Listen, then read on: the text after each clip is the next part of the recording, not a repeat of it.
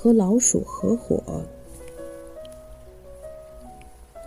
有一只猫认识了一只老鼠，便对它大谈特谈自己是多么喜欢老鼠，愿意和它交朋友，弄得老鼠终于同意和猫住在一起，共同生活。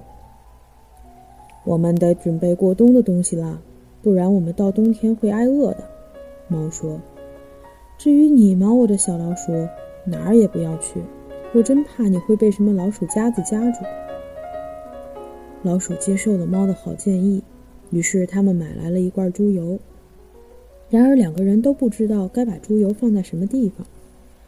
他们左思考右思考，最后猫说：“我觉得这猪油放在教堂里是再合适不过的了，因为谁也不敢偷教堂里的东西。我们把猪油藏在祭坛下，不到万不得已的时候绝不动它。”猪油罐就这样被放到了安全的地方。可是没过多久，猫开始想吃猪油了，便对老鼠说：“小老鼠，我想跟你说点事儿。我的表姐刚刚生了一个小宝宝，还请我当小宝贝的教母。那小宝贝全身雪白，带着一些褐色的斑点。我要抱着它去接受洗礼，所以今天要出去一下。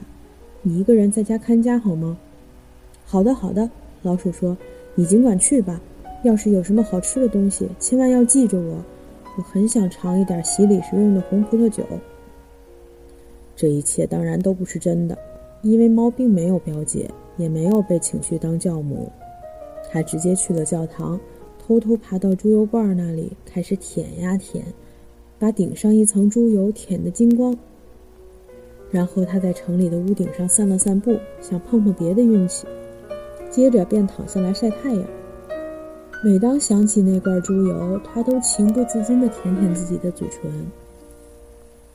他一直等到天黑才回家。啊，你终于回来了！老鼠说：“这一天肯定过得很开心吧？”一切顺利，猫答道。“你们给那孩子起了什么名字？”“没了顶层。”猫冷淡地说。“没了顶层！”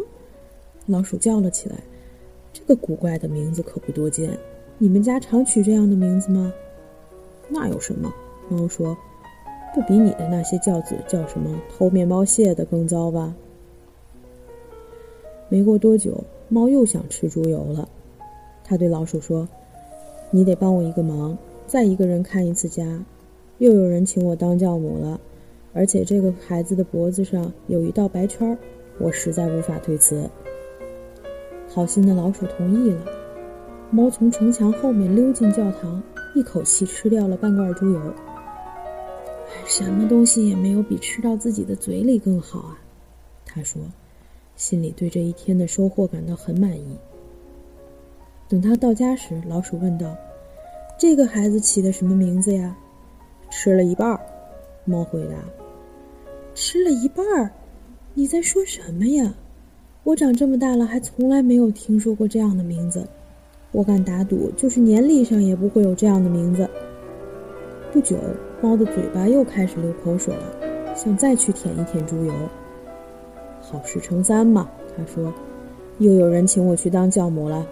这个孩子除了爪子是白色的，浑身黑黝黝，连一根白毛都没有。这是好几年才会碰上的事情。你当然会同意我去的是吗？”没了顶层，吃了一半。老鼠回答：“这些名字真怪，我实在弄不明白。”你白天又不出门，猫说：“整天穿着深灰色的皮袄，拖着长长的尾巴，坐在家里胡思乱想，当然弄不明白了。”趁着猫不在家，老鼠把屋子打扫了一下，把东西放得整整齐齐。可是那只馋猫把剩下的猪油吃得干干净净。人只有把东西吃得干干净净，才能放心啊！他自言自语地说。他吃得饱饱的，直到天黑了才挺着圆圆的肚子回家。老鼠看到他回来，立刻问他这第三个孩子起的什么名字。你也不会喜欢这个名字，猫说。他叫吃了精光。吃了精光！老鼠叫了起来。这个名字太令人费解了，我从来没有在书上见过。吃了精光，这是什么意思呢？他摇摇头，蜷缩起身子，躺下睡着了。从此，猫再也没有被邀请去当教母。可是冬天来到了，外面再也找不到任何吃的东西。老鼠想到了他们准备的过冬的东西，便说：“走吧，猫，我们去取储存的猪油吧，我们可以美美的吃上一顿。”是的，猫回答。那准会把你美的，就像把你那尖尖的舌头伸到窗外去喝西北风一样。他们动身去教堂，可他们到达那里后，看到猪油罐倒是还在那里，里面却是空的。天哪！老鼠说：“我现在终于明白是怎么回事了。你可真是个好朋友。你在去当什么教母的时候，把这猪油全吃光了。先是吃了顶上一层，然后吃了一半，最后……”你给我住嘴！猫嚷道：“你要是再啰嗦，我连你也吃了，吃着精光！”可怜的老鼠脱口而出。他刚把话说完，猫就扑到了他的身上，抓住他，把他吞进了肚子。这世界就是这样。